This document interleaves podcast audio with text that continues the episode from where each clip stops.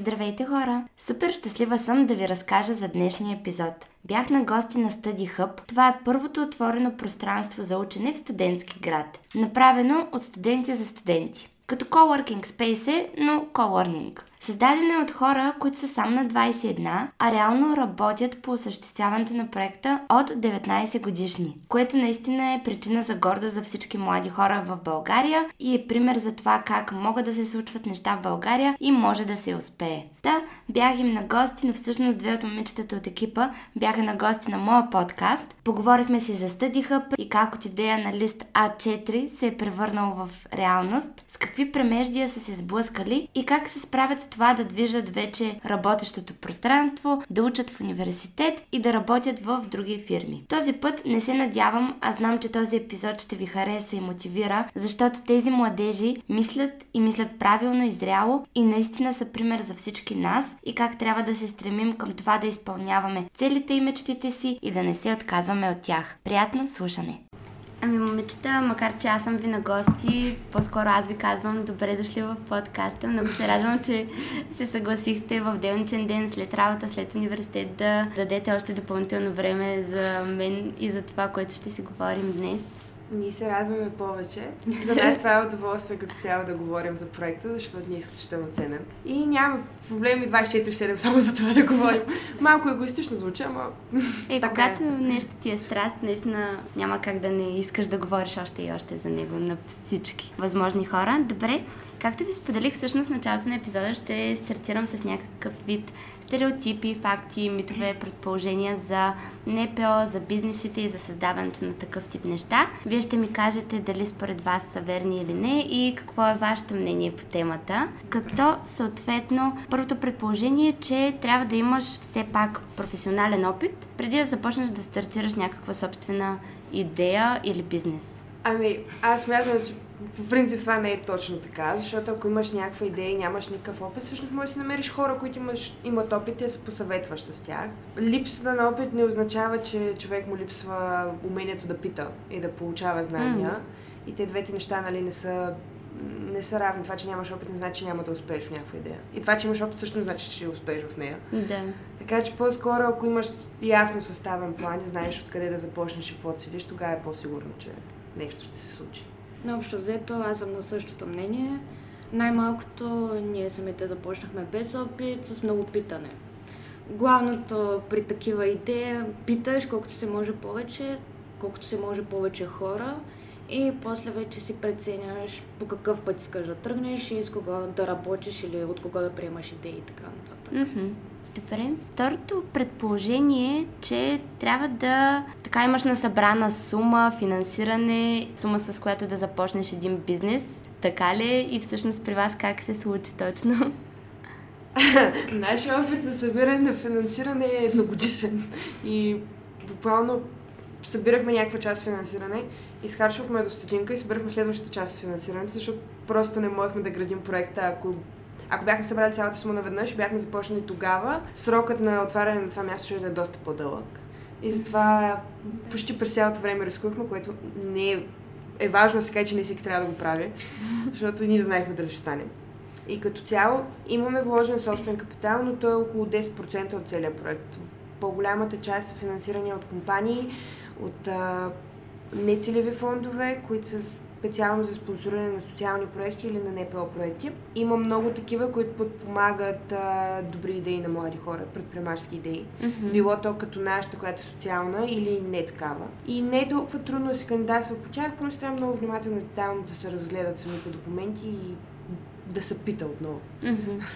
И също така време е, каквото и да си говорим, участването в такива акселератори. През цялото време ти държат вниманието, защото минаваш през лекции, минаваш през ментори, но честно казано, освен финансовата награда, в случай, че спечеляш, дават ти много опит. Няма как да минеш без да внесеш каква, някаква дори минимална сума реално mm-hmm. в проекта. Трудно е напълно от спонсори, защото точно това се получаваше. Ние получаваме определена сума. След 15 минути тази сума вече е изпратена на някъде и наново чакаш следващата сума. Да. Тоест, ако примерно аз имам някаква идея, все пак трябва да започна да мисля и за това да имам някакъв вид финансиране. Няма как, примерно, първите няколко месеци да карам само на мускули. Не, той има как да се кара само на мускули, има как да се кара само на финансиране от други лица, но трябва да е много сигурна и добре издържана самата идея и човек mm-hmm. да има ясно изграден план, че в тези три месеца някой друг ще му плаща сметките или разходите за проекта, а оттам нататък ще може да се самоиздържа. Mm-hmm. Ние реално съчетавахме двете дейности, ние добавяхме някакви суми, спечелвахме различни финансирания и така действахме на два канала буквално. Тоест, сумите, които вие сте си събирали за вас, сте ги влагали всъщност тук. Да, да. голяма част, да. да.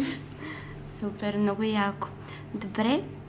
А, друго така, поне мое наблюдение е, че доста често, когато стартираш нещо свое, обикновено хората не те подкрепят и сякаш искаш, искат да те откажат по-скоро и, нали, абе, за какво се занимаваш тази идея и аз си бачка от 9 до 6, нали, на сигурната работа. При вас беше ли така и всъщност какво е вашето мнение по този въпрос? С какво, какъв тип хора сте се сблъсквали? Ние сблъскахме с различни хора. Едните от тях казваха, ето в студентски град това няма да стане. Обаче това не бяха самите студенти, това бяха хора, които са живели тук и са излязли от студентски град и повече не искат да се връщат. Mm-hmm. А, студентите казваха, за какво занимавате вие, не може някой университет или общината да го направи, за какво вие трябва да, да работите толкова много, за да направите подобно място. Това, което ние казахме на хората, които не очакваха да се случи този проект, е, че трябва да, да гледат малко по-оптимистично. А на студентите ги преканвахме да ни помагат по какъвто начин могат, за да го направим ние от студенти за студенти, а не да го прави някой друг и да ни го дава на готово. Mm-hmm. Общо взето, да, това се получава и включително в началото разчитали до голяма степен на приятели и семейство, friends, families, fools, които те подкрепят. Да, от време на време се случва дори приятелите ти да казват, че тази идея е супер налудничева, примерно, защото ти изяжда почти цялото време. Но в крайна сметка, малко по малко, когато започнеш вече да постигаш резултати, когато докажеш, че наистина не е просто идея в главата ти, а започнеш да си действаш по нея. И хората започват да те подкрепят. Mm-hmm. Да, когато, между другото, ние имахме такива приятели, които в началото казваха, вместо да излезеш с нас, ти цяла вечер ще пишеш проект за Еди къде си. При което няколко месеца по-късно, като започна се получава сами, като започнаха да виждат резултатите от нашите действия, започнаха да питат, вие имате ли нужда от помощ? Можем днес да дойдем да ви помогнем, даже с ни приятели сгубяхме мебелите тук до 12 през нощта. И е интересно как повлияваш на хората чрез да, действията. Да, определен. Точно сте успели да промените мнението на някой, той да повярва във вашата идея, както вие сте вярвали преди всички останали да повярват. Добре, а, последното ми предположение е всъщност, че а, екипа е най-важното нещо, всъщност, за да стартираш една идея. Така ли е? Да. Да. Кратко точно ясно, да. Честно казано, ние в началото идеята дойде на Марти, след това тя ми я сподели, споделихме на още един-двама човека. Реално започнахме с супер малко хора, които се занимавахме с това. С времето стиковаш екипа, така да се каже, и вече си знаете абсолютно всички силни и слаби страни. Научавате си как да работите заедно, така че ако работите, примерно с приятели, да не влияе по никакъв начин на отношенията ви, да отделяте професионално отлично. И да, екипа, честно казано, според мен е едно от най-важните неща. И ако не се разберете още в началото, ако имате прекалено различни виждания за сериозни въпроси, много трудно може да се получи. Mm-hmm. Ние си създадахме модели на работа. Събираме да. всяка седмица. Ако се караме, се караме само за... В смисъл, ако се караме за работни неща, се караме за работни неща. Ако се караме за лични неща, се караме за лични неща. Гледаме да не ги свързваме, защото може да се получи проблем. Аз, например, живея с Цвети. Mm-hmm. И ако ние се караме за това, кой не е прострял прането да. и го докараме този проблем до среща на управителния съвет на Сдружението, няма да се получи. Просто mm-hmm. да се караме за дреболи. И затова сме си поставили правила, които се спазват. Много е интересно как някакъв период след като реално работихме заедно, а, се случваше момента, дразним се за нещо. Някаква супер голяма Mm. глупост, примерно. Обаче знаем, че в 9 часа 00 започва срещата на управителния съвет. А Раската смяна на настроения. Както са дразните, може да си викате и всичко и в следващия момент вие говорите съвсем спокойно, делови. Да, Да. горе-долу тя го описала. Е, хубаво е, че сте си успели да създадете правила, които всъщност абсолютно всички спазвате, а пък и все пак, макар и на 20 хората да си мислят, нали, че сме много незрели, всъщност, ако подходиш зряло към и съотношение към това, което правите заедно, Ние от началото си да казвахме, поставите че- граница. Извинявам се. А, ние от началото си казахме, че нищо не знаем и затова слушахме какво ни говорят хората. И тя много добре каза, че а, се опитвахме да отразяваме доброто от, Да. от лошия съвет. Защото не всичко, което те съветват, е окей за спазване. И това с личните и деловите отношения беше един от съветите, които спазихме, за да можем да разграничаваме двата вида дейности. Мгм. Защото и много хора казват да работиш с приятели, проваля приятелството. Да. Но, както виждаме, не е така, защото вече две години общо заето работим заедно по проекта. И Да. даже, честно казано, много повече сплотява. И вече дори с другите хора от екипа, с които не бяхме толкова близки, в момента сме близки приятели. Супер. Много готино. Добре, ами всъщност сега ще се радвам да се представите все пак. След а, това малко кратко интро да разкажете с две-три изречения откъде сте, къде сте в момента, с какво се занимавате, на колко сте. А, аз казвам Марти, председател съм на сдружението, което седи зад проекта. Като цяло идеята дойде на мен преди две години. Свет сме учили заедно в Бургас, в гимназията и се познаваме оттам. В момента уча маркетинг, на 21 съм, работя като маркетинг специалист и горе-долу съм, съм това. горе-долу съм това, да. Аз съм Цвети, заместник-председател в Дружението. Марти каза откъде сме и какво сме учили преди.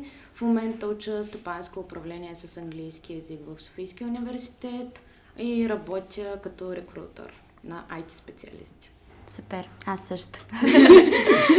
Имате си тема за след Да. подкаста. да. А, добре, ами ще се радвам всъщност да стартираме с първия въпрос и то е как дойде идеята за Study Hub? Аз знам идея, нали, горе-долу кратката версия, но все пак ще се радвам да споделим на тези, които ни слушат на живо и които ще ни слушат някъде в бъдещето. Как дойде тази идея? С Цвети, преди да учим това, което учим в момента, сме учили софтуерно инженерство в Софийския университет. И тъй като ФМИ не се слави с най-леките домашни, най-вече просто нямаше къде да учим, тъй като живеехме на общежитие. Нашата съквартирантка ставаше много рано, лягаше се много рано в стая, която е 20 квадрата и живеят трима души, просто е трудно да си намериш място, Мгм. особено да работиш в екип с някого. И но- наложи ни се да учим някъде. Ключа за читалната блока беше изгубен, което не е прецедент, се случва почти всяко общежитие. И се озовахме на една бензиностанция в два през нощта, просто защото няма денонощно място студентски. По-скоро нямаше къде да отиде човек. Това, което мен ме изуми, че там имаше повече студенти, отколкото персонал. Хората се работиха, учиха се, персонала не оправиш абсолютно никакво впечатление, което по принцип не трябва да се случва по този начин. И аз замислих как седят нещата навън и тъй като съм пътувала доста и се сетих, че в Норвегия почти спахва на библиотека. И ми даде идеята, добре, щом в България няма такова нещо, може да направим. Това, че сме на по 19, нещо Да. подобно, Толкова. не е проблем. Ще го измислим. И, и споделих на Цвети, споделихме на още няколко колеги, събрахме се в апартамента на един приятел на следващия ден, взехме един листа 4, начертахме едно пространство и казахме това ще правим. И сега въпросът беше как от това, този лист хартия да стане нещо, защото е много лесно да си го представиш, да го направиш един интериорен проект, обаче това не е защитен проект. По принцип нямаш бизнес стратегията зад него. Мгм. И, от, и оттам вече започваме и да градим всичките процеси около проекта. Общо взето, това, което мога да допълня е, че никой нямаше абсолютно никаква идея с какво се захваща. да, А реално погледнато, аз, нали, тримата човека, които стояхме там тогава, бяхме, а, имаме, поме... имаме вече как ще изглежда помещението, имаме идеята, сега остава, като няколко месеца сме готови. Да, ама не. Реално погледнато, изисква си време. Честно казано, аз в началото бях много скептична, независимо от това, че Нали? Само да Да, добавя, че тя е скептична към абсолютно всичко. Това не е Да. само за проекта. Така е и общо взето малко по малко като навлизаш в цялата ситуация и става супер интересно. Дори и да не знаеш какво точно правиш. И предизвикателно най-вече, тъй като Човек изпитваш себе си уменията. си. Определено. Как всъщност от идея това нещо започна да става лека по лека реалност, лека по лека да, да го виждате и физически по някакъв начин изпълнението? Откъде стартирахте? Кои бяха така първите стъпки, които направихте след белия А4 лист? На мен най-яркият ми спомен, честно казано, е как а, ние се прибрахме в Бургас и имаме познат приятел, който беше управител доскоро на Хамологика, читалището в Бургас, при което направихме среща с него. Стоим му обясняваме за идеята. Говорим, говорим вече два часа и в един момент ние казваме, ама ние не искаме да я споделяме на никого в момента, защото някой може да ни открадне. Той около час след това ни убеждаваше как ако не започнем да говорим за проекта, за идеята, не я споделяме нали, с детайли, а не просто да хвърляме Мгм. някаква случайна информация, няма как да стигнем до никъде. Защото ако си го държим за себе си, няма кой да ни помогне, няма кой да се припознае. И общо взето, в момента, ако не беше той, все още можеше да не сме започнали да говорим за проекта. Като цяло, да. Аз сещам, че след като ми хрумна идеята, звънах на майка ми и казах, тя каза, супер, нали, звучи много гочно, сякаш имам баща си, което за мен е изключително голям страх. И, и баща ми беше в София по някаква причина, само да допълня, той има бизнес, откакто е бил на моята възраст и постоянно съм виждала нашите правят нещо, да развиват едно нещо или друго и знам колко е трудно да развиваш собствен бизнес и колко това вреди на хората около теб по принцип. Това е от тъмната страна на граденето на подобни неща. И бяхме седнали на едно кафе и аз съм Добре, сега или ще му кажа, или няма да му кажа. Дали? И му споделих, при което той почна да ми обяснява как можеш да си намериш финансиране, с кого трябва да говориш, под каква юридическа форма трябва да се намеря подобно нещо. Бях изключително изненадана как тя спомена за Friends Family Fools, след като минеш нивото с приятелите, които споделяш, споделиш на семейството си, остава да убедиш всички останали, че идеята ти струва, което е вече една доста стъпки по-напред. Но все пак, когато хората около теб приемат това, което правиш, ще се чувстваш по-мотивиран да го завършиш. Затова е по-рано въпросът, който ти беше за стереотипите, как възприемат околните в началото идеята. Много е важно, ако смятате, ако виждате, че някой пред вас, примерно, има идея или нещо този сорт, подкрепете му, говорете с него от гледна точка на това да открие плюсовете и минусите в идеята, защото със сигурност има и двете. Мгм. Но аз, примерно, не съм окей някой, когато ми каже идея, да му кажа това няма да стане. Има градивна реално има критика. шанс, да. В принцип може да се каже, нали, разгледай тази страна по-детайлно, тук имаш пропуски, но не, това няма да стане, защото тук така не става. Мгм. Това е изречението, след което аз спирам да слушам някой. Което Да. наистина е давано като довод. Това няма да стане, защото сме в България. Това няма да стане, защото сте млади. М. Това много го обичах, между Да. Да, Това няма да стане. такива оправдания. Това няма Да. да стане, защото студентите не учат. Да, Да. абсолютно.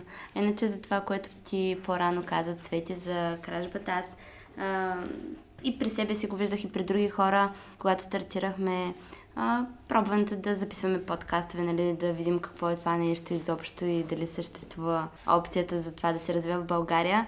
И беше малко такова, ама ако ние започнем сега и другите ще почнат да правят подкастове, а пък ние искаме само нашия подкаст нали, да се слуша. Да. Обаче, от друга страна, тъй като хората все още се учат на това да слушат подкастове, колкото повече подкастове има, както Алекс всъщност беше казал, толкова повече хора ще почнат да го слушат, ще стане по-популярно, ще достигаме до повече хора, така че всъщност не трябва да се притесняваме да споделяме на останалите и да се притесняваме, че някой ще ни го открадне, защото в крайна сметка всеки е индивидуален, всеки е различен, нали?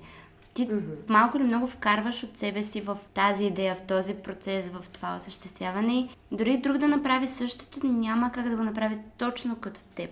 Да. Нали? Така Да. че абсолютно е така. Добре. А момичета и всъщност останалата ви част от екипа, която в момента е само духом с а, нас, с вас, кога разбрахте или кога беше така момента, в който разбрахте, че абе тази идея може и да се превърне в реалност? Имаше ли някакъв такъв пиков момент, в който видяхте светлина в края на тунела? Пиковия момент беше два месеца преди отварянето, поне за мен. В момента, в който многогодиш, многомесечното ни месечните ни разговори с Икея свършиха с да, ние ще ви дадем каквото поискате. И аз бях, ама те наистина не ще дадат каквото поискат или аз грешно прочетах. И тогава съзнахме, че всъщност помещението беше готово, липсваше му осветление. В смисъл, бяхме си минали всичките строителни неща, които трябваше да свършим тук и все пак без мебели няма как да отворим. И ние все още бяхме на границата или отваряме или не отваряме. Но в момента, в който ти казва, че ти дадем как останалата част от пъзела, която трябва и вече си сигурен, че или отваряш, или не отваряш. То няма. Да. При мен бяха, между другото, няколко моменти, малко като върхове и спадове. Първото беше нали, по-сериозно, когато найхме помещението. Второто беше за Икеа, точно с това, че имаме мебели и те ще бъдат доставени. И реално ще има хората къде да седнат. И третото беше на самия ден на отварянето. Каквото и да си говорим, честно казано, в смисъл тогава вече бях аз, между другото, признавам си, няколко часа след откриването все още бях хора, ние отворихме. А, да, на, нас, на мен лично момент е на половината екип на откриването ни се губи, защото той беше в приготовление преди самото откриване, два месеца преди самото откриване буквално. И по едно време станаше използване, почнаха да идват хора и ни бяхме добре. Сега, сега е момент, в който трябва да отворим това място. Сега сещаме за един момент, в който смятах, че въобще няма да отворим, независимо, че имахме мебеле защото нямахме осветление. И аз се заиначих, казах, че аз без лампи няма да отворя. И те трябваше да ме убеждат, че това няма да стане. Добре, че в екипа е демокрация. да. А да, между другото, ние сме, независимо, че аз съм председател на служението, аз нямам право на еднолично решение на каквото и да е. Единственото ми еднолично решение е да подписвам договори. Което просто аз имам право на това. И ако екипа реши друго, аз слушам тях, просто защото mm-hmm. пряката демокрация работи най-добре за тук. Така че в крайна сметка, вероятно и без осветление, щяхме да отворим. Не знам как, но щяхме. Но все пак имахте осветление да, на първия ден, имахме. така че... М- идеята... Да, беше поставена една седмица по-рано. Това са тайните за проект. Да, идеята беше, че на много места вече бяхме обявили, че отваряме на 1 октомври. И в крайна сметка, две-три седмици преди самото откриване, бяхме все още малко като строителна площадка, все още не бяха сгубени голяма част от мебелите. Бяхме правили тетрис в склада с това, което има да се реди. И просто си казахме, смисъл, даваме си цялото време, 3-4 седмици, докато знаем, че всичко, което можем да направим, вече е готово и отваряме. Независимо дали имаме все още недовършени неща, неща, които трябва да се подрежат, да се сглавят и така нататък, може да се направи и след това. Mm-hmm. Реално за всеки, който смята да отваря собствен проект, ако си мисля, че ще отвори в срок без главоболие, няма да се случи. А, един месец преди това ние, между другото, с него ходихме в чужбина. Казахме, добре, ще починем три дни, ще върнем, ще работим повече. И ми, да, то така стана. Просто не се върна тъпкано по принцип. Да. си починахме, обаче хората трябва да се почуват в някакъв момент. И беше забавно. Смисъл, не мога да търка. Уморително, но забавно. Пък в крайна сметка, според мен другото важно нещо е, че както отново Алекс казва, той е доста мъдър и се използвам неговите фрази. Нещо просто трябва да работи, не е нужно да е перфектно. В случая, нали, да, примерно две-три лампи може да не работят, може всичките да не работят, обаче, нали, помещението го има, хората са дошли, искат да го ползват, нали, важното е да работи. Не винаги е нужно да е перфектно, в процеса да. почва да става по-добро и по-добро ние целият месец след откриването продължаваме да добавяме още и още неща. Така че, Мисля, че няма повече неща да добавя. чакай. Ще, ще изникне нещо. През цялото да. време така или иначе се развива. Няма как. Отварянето не е крайната точка и това е нещо много важно за абсолютно всеки. Дори в момента, примерно, да сте открили, да сте започнали бизнеса вече официално, от там нататък вече имате още повече работа. Цвети спомена за едно момче от Хамалойка, с което си говорихме. Той ще говори с нас, че най-лесното е да отворим, от там нататък ще по-интересно. Което наистина е така в момента. Каже. Да. Добре, тъй като споменахте екип, колко души сте като екип и как решихте да разпределите отговорностите? Кой с какво се занимава? А, ние сме пет човека като цяло в правителния сдружение с нестопанска цел сме. Трима човека сме управителен съвет, останалите двама са към общо събрание, като цяло имаме и доста като асоциативни членове, които ни помагат с, с различни дейности, например по самите университети или в други организации. И Решения се взимат всички. По принцип, по правилно трябва да взимат само от управителния съвет, но сме преценили, че по-добре всички се включват в взимането, особено на важни решения, които, които зависи цялото място, цялата организация. нямам, не е малка идея как разделихме длъжностите. Признавам се го. другото. Просто преценихме в момента в това на сдружението кой в кое е най-добър и а то беше преди доста време. И по този начин сметнахме кой каква, каква длъжност ще заема. Нали, условно има разпределение на длъжности, на както споменахме и до сега. За нас е важно всеки да може да взима някакви решения, но по правилник няма как пет човека са управителен съвет и да имаш само управителен съвет на едно сдружение. Затова и, И- не е така.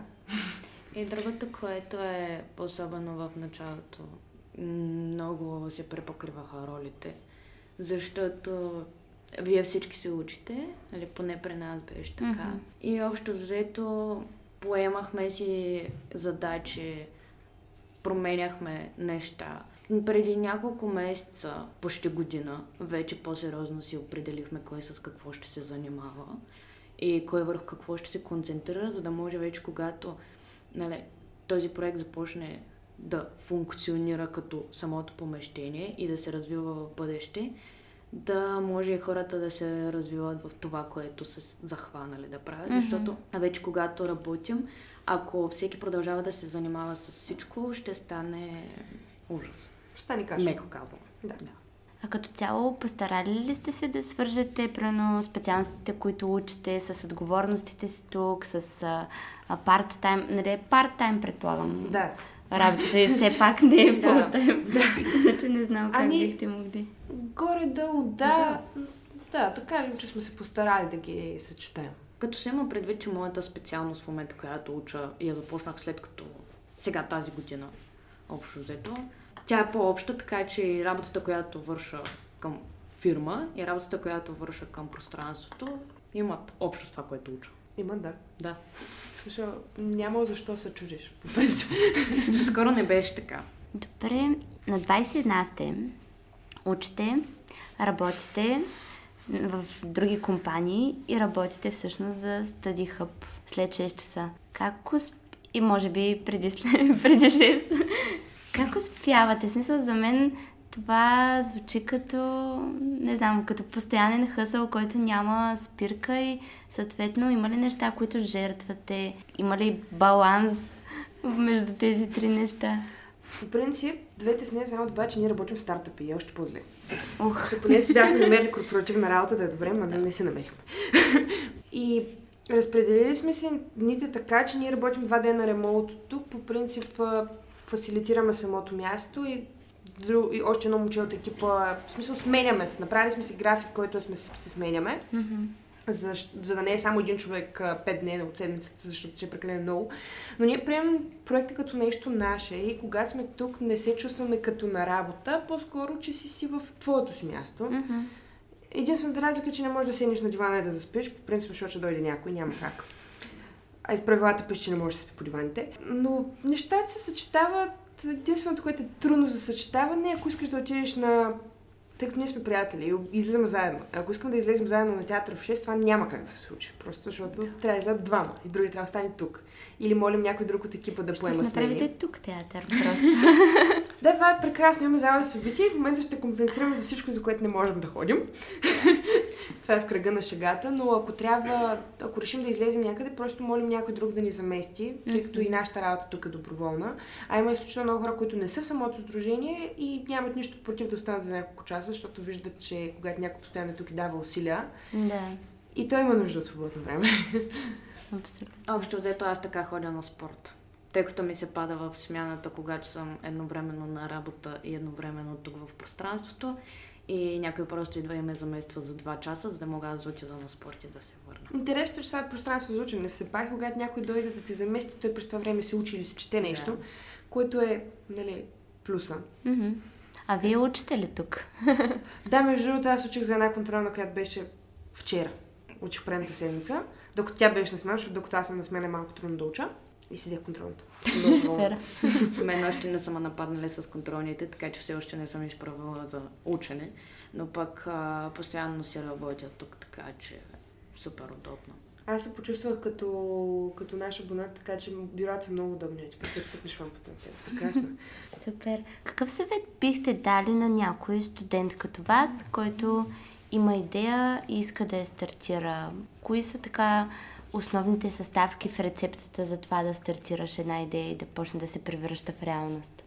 За мен най-важното е да пита за нещата, които не знае. Да си напише на един лист каква му е идеята и какви точки му трябват като един майндмап, да види кои от тези точки не знае и да си помисли кои негови приятели, семейство или някой, който някога е познавал и е виждал, може да му помогне за това, защото хората, които са успели в една област, те нямат нищо против да дават съвети. Аз с Свети по този начин се свързахме с собственика на пъзъл, който, в смисъл, има 4 етажа към пространство, смята, че не обърна никакво внимание. Той ни покани там и ни каза половината неща, които не трябва за отваряне на едно колоритно пространство. Като цяло всеки, от който сме искали съвет, е искал да ни, да ни даде нещо на среща. Няма преди материално, по-скоро като знание защото вижда, че когато имаш добра идея и тяхното знание може да ти помогне, защо да не, защо да не ти го кажат. Много интересно нещо е, че голяма част от хората смятат, че примерно когато притежаваш компания и егото ти скача и не искаш да помагаш, няма да отразиш. Mm. Да, има такива хора, но едновременно с това има и много отворени хора, които наистина биха били много доволни да ти помогнат, защото знаят, че нещо чрез тяхното знание ще може да бъде развито. Може да звучи като клише, обаче добрите лидери на големи компании не са от тези, които егото им е високо. Mm-hmm. Абсолютно е така. Иначе, друг съвет, може би най-важното, независимо колко човека ти казват, аз като скептичният човек в, от нас двете, дори да не вярват в идеята, дори да ти намерят страшно много рискове, много проблеми, неща, които могат да пропаднат по време на развитието на този проект, не трябва да се отказваш, защото решение в крайна сметка ще се намери на този проблем. Много малко са нещата, които остават нерешими и в крайна сметка, ако останат като зранце от цялото, е супер. Аз искам само да добавя, че е важно човек да носи критика, защото а, не всичко е цветя и рози. И понякога може да имаш сериозни проблеми в идеята си, но все пак някой ти помогне да ги разрешиш, нали? И градивната критика е нещо важно. Е хубаво човек да се вслуша в нея, не да се обича. Да, стига да е градивна. Да. Ако не е градивна, а просто някой ти казва, че да ставаш идеята, че е тъпа, е, просто не е твой човек. И общо взето да е готов на жертви. Защото каквото и да си говорим, ако наистина гориш в идеята си, това ще ти се отрази. Отразявайте се до някъде на това колко често излизаш, колко време спиш, обаче някак си удоволствието от това нещо, когато вече виждаш резултати, mm. бие всичко. Да, абсолютно. Да добавя, че ние спим нормално. Да. Това е много важно, между другото, за съня. Аз, с който си говоря и всеки път, когато стане дума за това, нали, как човека е стигнал нали, до прозрението, че съня е важен. И аз такава, да, да, наистина, в смисъл, съня наистина е много важен. Просто, ако, не знам, аз поне лично, да, можеш да пробваш 2-3 дена да спиш 6 часа, да речем. Обаче, нали, колкото и да си мислиш, че не ти се отразява, отразява ти се, нали било то съзнанието ти става по-блъткаво, погледът ти се размазва, нали, някакви неща, които си кажеш, а, какво толкова, ама всъщност те ти влияят на mm-hmm. цялата продуктивност и... И едновременно с това е опасно, защото е реално много по-добре да жертваш примерно един час и да се наспиш, отколкото в един момент да прегориш толкова, че после една седмица да не можеш да си концентрираш мозъка в нещо. Mm-hmm. Защото една, една седмица за проект или за бизнес или за каквото и да е може да бъде фатална. Да, абсолютно. Добре, момичета, ами аз имам само един последен въпрос към вас, който така за абсолютно всички гости е най-трудния и то е как ще довършите изречението Ние сме Hub и... Половината мисли, които идват в ми са много са подобни на... То всъщност какво са подобни? Това, което често си говорим, че Hub ще покаже всъщност, че студентски град не е място, което е забравено от Бога и студентите не искат да учат и че студентите в България не стават. И ако трябва това да го направя в едно изречение, ние сме Study Hub и вярваме, че студентски град може и студентите всъщност в България могат. Супер. Малко клиширано, но да. Беше чудесно. Благодаря ви много, че решихте да се включите в подкаста. За мен наистина беше удоволствие. Беше супер интересно и наистина смятам, че имаше какво да научим от това, което вие споделихте. Ние ти благодарим, че дойде. Няма за какво, пак ще дойда. Добре.